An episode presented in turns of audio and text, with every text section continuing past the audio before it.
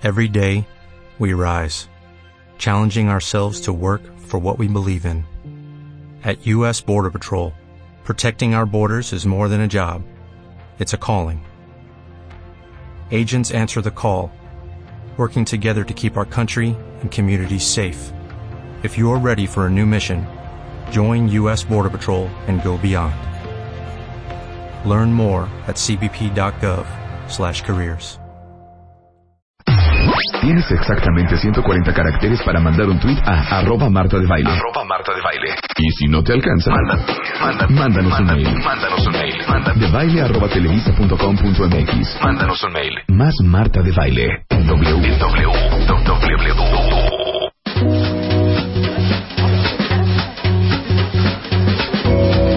Son las 11:30 de la mañana. Ahora sí saquen sus navajas, saquen sus cuchillos, saquen sus sables, porque vamos con todo. Está aquí el día de hoy Claudio X. González, presidente de Mexicanos Primero, y uno de los hombres más preocupados por el problema de educación que existe en este país, que literalmente renunció a su vida por dedicárnosla a nosotros. Ay, qué bonito suena, ¿no? Marta, oye, renunció a su vida. Suena romántico. Por darnos su mejor futuro. No, Claudio, bienvenido, ¿cómo estás? Mil gracias, mi querida Marta. Bueno, terminó Finalabuso. ¿Se acuerdan que estuvimos dándole y tuiteando y empujando las firmas y recabando firmas, que fue esta campaña que empezó cuando, Claudio? Empezó en agosto, Marta. ¿En agosto? En agosto con 0 votos. 0 votos. ¿Y cerró?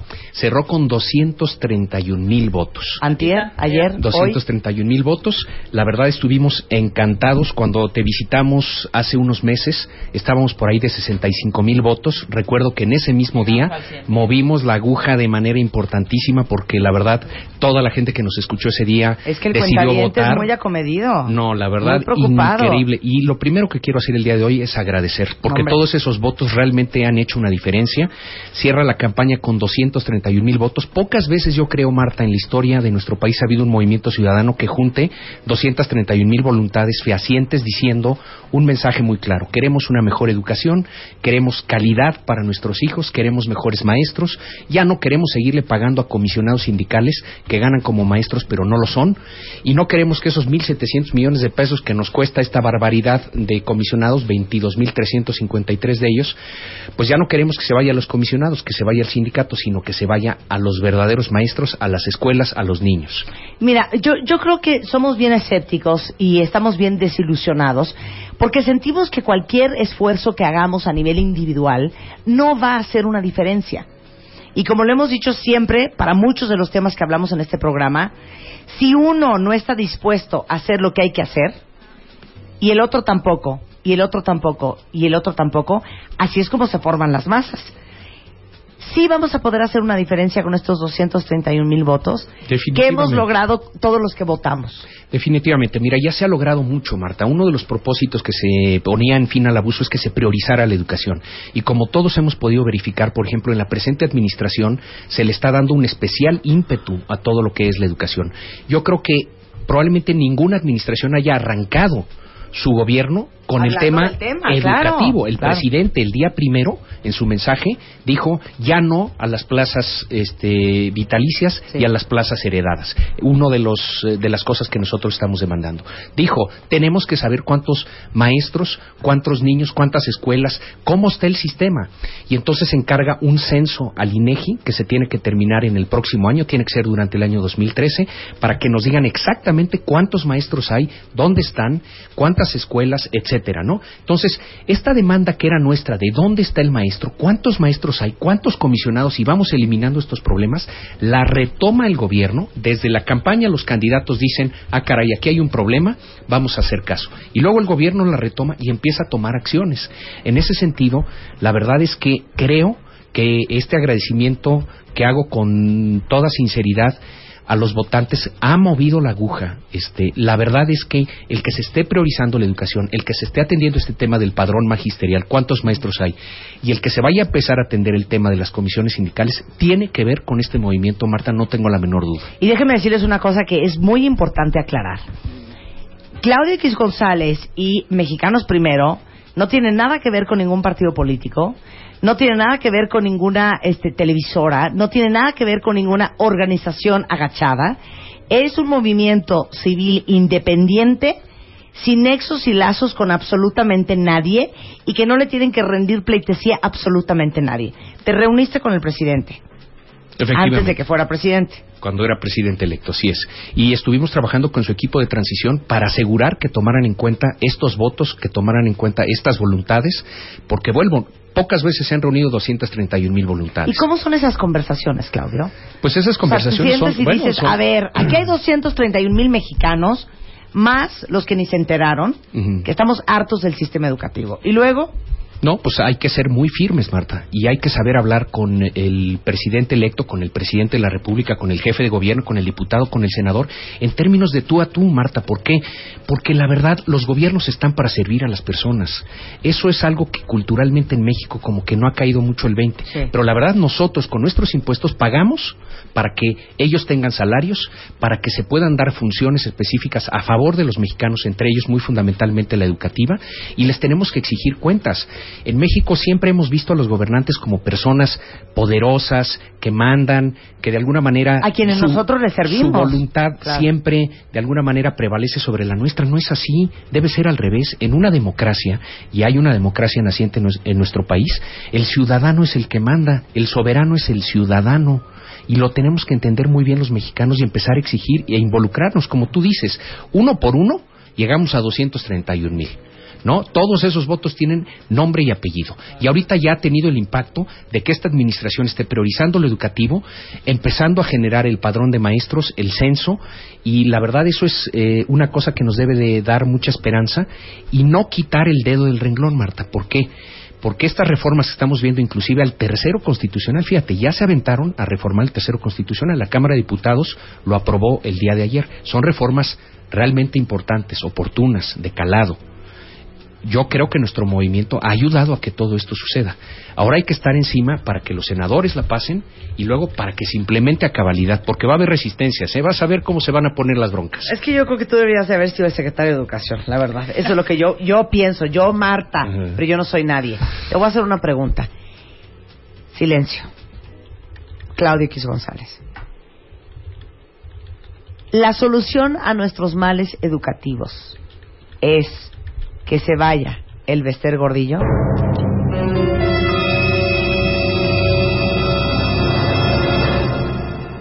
Sí y no. La respuesta, no, ahí te va. La respuesta es, en mi opinión, no. No, y te voy a decir por qué. Porque si se va ella, el sistema no ha cambiado. Ahí te va. En el año... No, lo que quiere decir es que si se va o no se va, es indistinto... si el sistema no cambia. No es que correcto. No es una buena idea que se vaya. Tienes razón, creo que lo dices muy bien, pero me quiero aclarar por qué. Porque mira, en 1988 el presidente Carlos Salinas de Gortari inició su administración buscando legitimidad. Y se dio el famoso quinazo, ¿no? Sí. Quitó a una figura notable al frente de del Sindicato de Petroleros, pero no cambió a Petróleos Mexicanos. O sea, quitó a una persona, puso a otra, sí, que en mi opinión ha resultado igual que la que estaba, sí, y el sistema ha seguido idéntico, ¿no? Gravísimo problema. ¿Por qué? Porque Pemex sigue siendo una de las empresas más corruptas y más ineficaces del planeta. Fuertes declaraciones de Claudio González de W Radio. No hay la menor duda. Sí. Producimos mucho menos que otras empresas de petróleo por persona. Somos profundamente ineficaces. Y la verdad, ese sí es un patrimonio de los mexicanos muy derrochado, muy mal utilizado. Bueno, entonces, quitaron una persona, no cambiaron el sistema, no cambiaron las cosas. Entonces, aquí lo que se está intentando con esta reforma al tercero constitucional, con el movimiento de fin al abuso, es cambiar el sistema. Es decir, lo que quiero decir es que no importa si está el Vester o no está el Vester, lo importante es que cambien las reglas del sistema, que los maestros sobre todo y los profesores de nuestro país tengan los incentivos correctos para hacer una carrera profesional como maestros, preparándose mejor, creciendo dentro de esa carrera y enseñándole a nuestros niños. Si no cambiamos eso, Marta, no hay reforma. Entonces te la pregunto de esta manera. ¿Tú crees que para que cambie el sistema... esto pueda darse con el Vester en el poder? Yo creo que sí. Yo creo que sí. ¿Por qué? Porque estamos siendo ya muchos los que decimos ya basta, fin al abuso. Y yo creo que esas señales inclusive las leen ellos.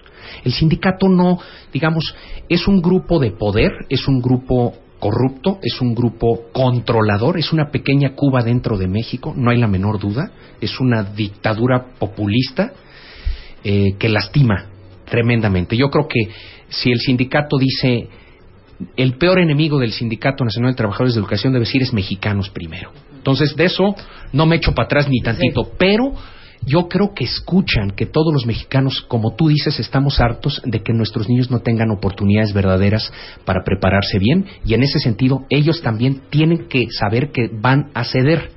Y yo creo que en esta reforma el sindicato está cediendo en muchas cosas. Lo que están protegiendo y reclamando esencialmente los maestros es que ahora que va a haber una evaluación obligatoria, que quienes reprueben no sean despedidos. Eso es lo que está procurando el sindicato. Nosotros estamos en contra de eso. ¿Por qué? Porque si un maestro, Marta, tú imagínate que un maestro saca en una capacitación 1/10 o 2/10. Uh-huh. Y no es teórico, sucede. Claro.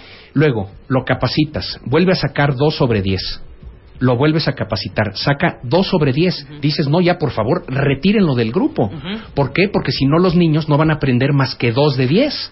Claro. El que se sacó 10 de los niños, ¿no? El que más aprendió se sacó 2, pues no.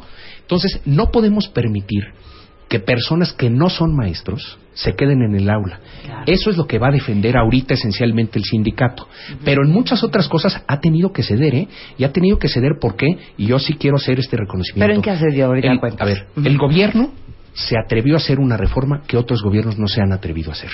Eso sí hay que reconocérselos, uh-huh. No es perfecta. Nosotros les hemos reclamado que vayan más lejos, pero de que es importante y es oportuna y que va más lejos de lo que se hizo en los últimos sexenios, ni duda. Eso sí hay que reconocérselos. Ahora hay que pedirles que implementen, que ejecuten, que aguanten las presiones, porque vas a ver cómo se van a poner las presiones, Marta, de los maestros en Michoacán, en Oaxaca, en Chiapas, en Guerrero. Vas a ver cómo se va a poner la cosa. Yo quiero ver si se ponen los pantaloncitos los gobernadores de esos estados. Va a estar fuerte. Van a venir aquí a la Ciudad de México, nos van a desquiciar el tráfico, nos tenemos que aguantar, porque no hay verdadera reforma de fondo que no toque estos intereses que tanto han lastimado la educación en México, Marta. Ok, los cambios más importantes al regresar, y te tengo otra pregunta más con respecto a la maestra al volver.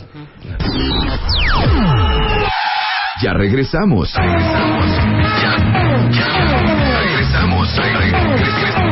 Marta de Baile en W. Let the joyous news be spread, the wicked old witch at last is dead.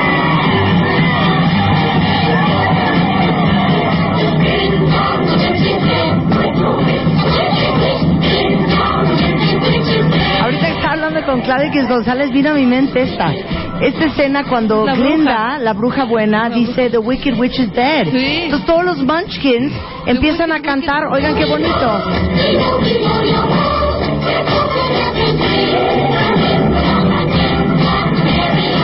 Una cosa muy bonita, muy graciosa hoy, Claudia. Entonces tú dices, se vaya o no el Esther González, el Esther Gordillo. Está bien, ¿por qué González, dije González? Está bien. Claudio X. González. Ah, claro. Hiciste ahí un... Se vaya o no el Esther Gordillo, da igual. No es que dé igual, es que lo que importa es que podamos hablar directamente con los maestros, que los maestros ya no estén bajo el control de esta cúpula sindical.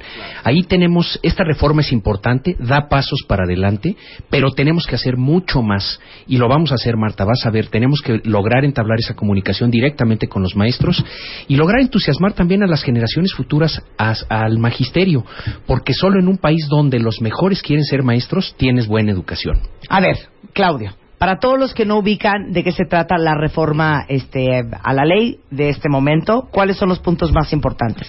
Los puntos fundamentales, Marta, son, primero, que el gobierno prioriza la educación. Eso no había sucedido y, la verdad, ha ayudado mucho este movimiento de fin al abuso y los 230,000 votos a ese efecto. Segundo, que el Estado empiece a recuperar rectoría sobre los temas de la educación, cosa que hemos venido demandando a través de Fin al Abuso. ¿Eso qué significa? Eso quiere decir que el gobierno empieza a retomar el control, sobre todo, sobre las plazas magisteriales. Si el sindicato controla qué pasa con la vida de los maestros, de los directores, de los supervisores, de los jefes de sector, de absolutamente todo, pues entonces, ¿a quién le hacen caso? Al sindicato. Lo que hace esta reforma es establecer un servicio profesional docente a través del cual el Estado es el que va a determinar cómo ingresas al servicio de maestro, cómo te promueves y qué requisitos existen para que permanezcas en el servicio. Entonces, ¿quién manda ahora? Manda el gobierno, como debe de ser. Y se crea un Instituto Nacional de Evaluación Educativa que se hace autónomo, así como el Banco de México, como la Comisión de Derechos Humanos, que va a ser quien va a regir el sistema de información y evaluación para que no haya dudas de que la evaluación que se hace a todos los maestros, directivos, supervisores, es neutra, es correcta, es técnicamente válida y es real. Y que con base en eso se tomen decisiones para que los maestros entren, avancen o salgan. Y en ese sentido hay un cambio de reglas del juego. Y eso sí es muy importante. Por eso está pataleando la maestra Gordillo, por eso está diciendo que no va con esto, por eso se queja. Correcto, porque afecta intereses que teníamos que afectar, Marta. Nosotros lo hemos dicho mucho. Si no hay turbulencia, tendremos una muy clara señal de que no estamos haciendo suficiente para transformar el sistema. Entonces, tenemos que esperar que va a venir la turbulencia. Ya están las declaraciones de la maestra Gordillo, pero va a venir las manifestaciones en la calle de los maestros, etcétera, etcétera. Las vamos a tener que aguantar. Muchos de ellos no son maestros, hay que decirlo. Así como hay magníficos maestros a quienes saludamos y a quienes esta reforma dignifica, hay pseudo maestros o disque maestros. Lo hemos hablado, Final Abuso dice ya no más de eso, que se dedican a la grilla, que se dedican a los temas electorales, que se dedican a los temas sindicales, y son los que la van a armar de tos, Marta, porque sus intereses se ven afectados. Bueno, de la planilla de maestros sindicados, diles a los cuentavientes cuántos están ejerciendo y cuántos no en una aula. Bueno, pues sabemos de 22,353 que trabajan para el sindicato, imagínate eso, Marta, y les pagamos como maestros y directivos escolares, y además son los maestros mejor pagados del país, habría que decirlo, ¿no? Algunos de ellos... Perdón, cifras... casi del mundo. Pues casi mira, del mundo. Algunos de ellos sí, porque ganan cifras literalmente millonarias en bimestres. Ayer, el martes en una rueda de prensa, hablábamos de algunos maestros que tienen literalmente sueldos millonarios y obviamente no están ni frente a grupo. Pero cuando dices millonarios, ¿cuántos millonarios? Pues creo que estamos hablando en ese caso de 4 millones de pesos. Al año. No, creo que era ni siquiera eso, creo que era bimestral la cifra. Desafortunadamente no las traigo aquí conmigo. No, una cosa grosera. No, de veras... Hay cosas que están muy mal. Esas gentes, ¿tú crees que no se van a quejar de que estén cambiando las reglas del juego? No, bueno, se van a poner ahí en el Zócalo 3 meses si posible. La van a armar en grande. Esos, los de la sección 22 de Oaxaca, los de la sección 18 de Michoacán, de la coordinadora, en fin, vas a ver... Va a haber relajo, no lo tenemos que aguantar. Todos los países que han realmente transformado su sistema educativo, por ejemplo, latinoamericanos, ¿no? Para no compararnos con los coreanos, los finlandeses y todos esos que luego hablamos de eso, ¿no? Sí. No, los peruanos, los chilenos, los colombianos se han aguantado, ¿no? Se han aguantado las manifestaciones, se han aguantado que les quemen camiones, que les esto, que les otro, que... Si no te lo aguantas, entonces te doblan. ¿Y qué pasa? Fíjate lo que pasa en Oaxaca. Da pena. Uh-huh. El gobierno no es gobierno. Uh-huh. Lo tienen secuestrado. Y a la sociedad la tienen en buena medida secuestrada. Aquí hay que hacerle un llamado a nuestros amigos de Oaxaca, de Michoacán, de Guerrero, sobre todo esos 3 estados, que vayan endureciendo la pielecita, si quieren cambios en la educación en esos estados, porque sus magisterios se van a manifestar en contra y va a haber que aguantarlos. Porque si no... Sucede que los niños de Oaxaca y los de Michoacán son los peor preparados de México. Uh-huh. ¿Y cuándo van a salir adelante? No van a salir. Entonces, no, Marta, tenemos, tú y yo lo hemos platicado, atraso en relación al mundo y la verdad no podemos ya esperar, tenemos que ir adelante con estas reformas, implementarlas a cabalidad y hacer mucho más. También quiero aclarar esto, la reforma al tercero constitucional que he dicho es importante, no es toda la reforma educativa, no es una reforma educativa acabada, es el inicio, es el primero de muchos pasos que tenemos que dar para transformar la educación en el país. Me voy a meter a profundidades, pero ya saben que a mí nunca me ha costado trabajo ser políticamente incorrecta, pero alguna vez hicimos un programa sobre fútbol y por qué hay algunos equipos que, teniendo un fútbol bastante frágil, empezaron a avanzar, pero a pasos agigantados, mundial tras mundial tras mundial. Y vino un experto que ya ni me acuerdo ni quién era ni de dónde era, pero explicó que este tipo de equipos lo que tienen es una visión largo plazo y una estrategia muy clara, que no importando el director técnico que tenga esa selección, hay seguimiento año tras año, mundial tras mundial, de a dónde van, en cuánto tiempo van a llegar y todas las cosas que necesitan para lograrlo. Y por eso te encuentras con que de tener cero fútbol, pues los gringos ahí van, o algunos otros países, ¿no? ¿Estamos de acuerdo? Bueno, siento que lo mismo pasa en México y creo que nos explicaste la vez pasada que viniste, Claudio, algo súper interesante para todos. La razón por la cual la educación no es una prioridad para nuestro gobierno, y es porque las medallitas de los logros y de los avances que vas a poder tener gracias a lo que hiciste hoy, ya no lo vas a poder ver en tu sexenio. Ya a lo mejor se va a reflejar en 8 años, o en 12, o igual y en 25. Entonces dices, mira, mejor hago cosas que me hagan ver bien a corto y mediano plazo, que aventarme un merequetengue con el sindicato de maestros, con el tema de la educación en mi país, cuando el que va a quedar bien, el que se va a colgar la medallita, va a ser el presidente que esté en 4 o 5 sexenios en México. Entonces, como no tenemos una estrategia ni una visión largo plazo como lo tienen los asiáticos o los de países, ¿por qué me sigues viendo la mano? Uh-huh. Es que cada vez que yo hablo, Claudio me ve la mano. ¿Qué me estás viendo? Es muy elocuente tu mano, mi querida Marta. Entonces, no avanzamos. Me explico.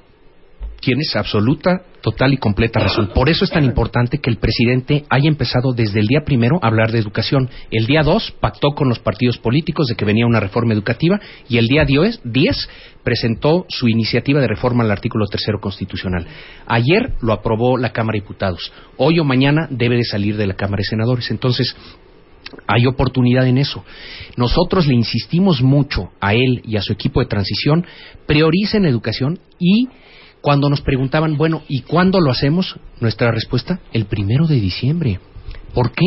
Porque sí puedes lograr mucho en 6 años, pero tienes que empezar el primer día y aprovechar tu capital político y todo el impulso que te da llegar al gobierno para impulsar cambios en esta materia, porque va a haber reacción, ya lo hemos dicho, se van a defender y entonces se requiere del apoyo de la ciudadanía para ir adelante con la reforma. La otra cosa que quiero comentar es que, como tienes toda la razón, los cambios en educación son a mediano y largo plazo. Se vuelve absolutamente fundamental que nos metamos los ciudadanos y los medios de comunicación, Marta. Si no te metes tú, si no nos metemos nosotros, si no se meten los 230,000 votantes de Final Abuso, las cosas no cambian. De veras, yo creo que hemos movido la brújula. Yo de veras quiero agradecer nuevamente a todas las personas que han votado, porque hemos hecho una diferencia, y te quiero agradecer mucho porque has sido tú una Dalid realmente de estar encima y encima y encima. Una Dalid.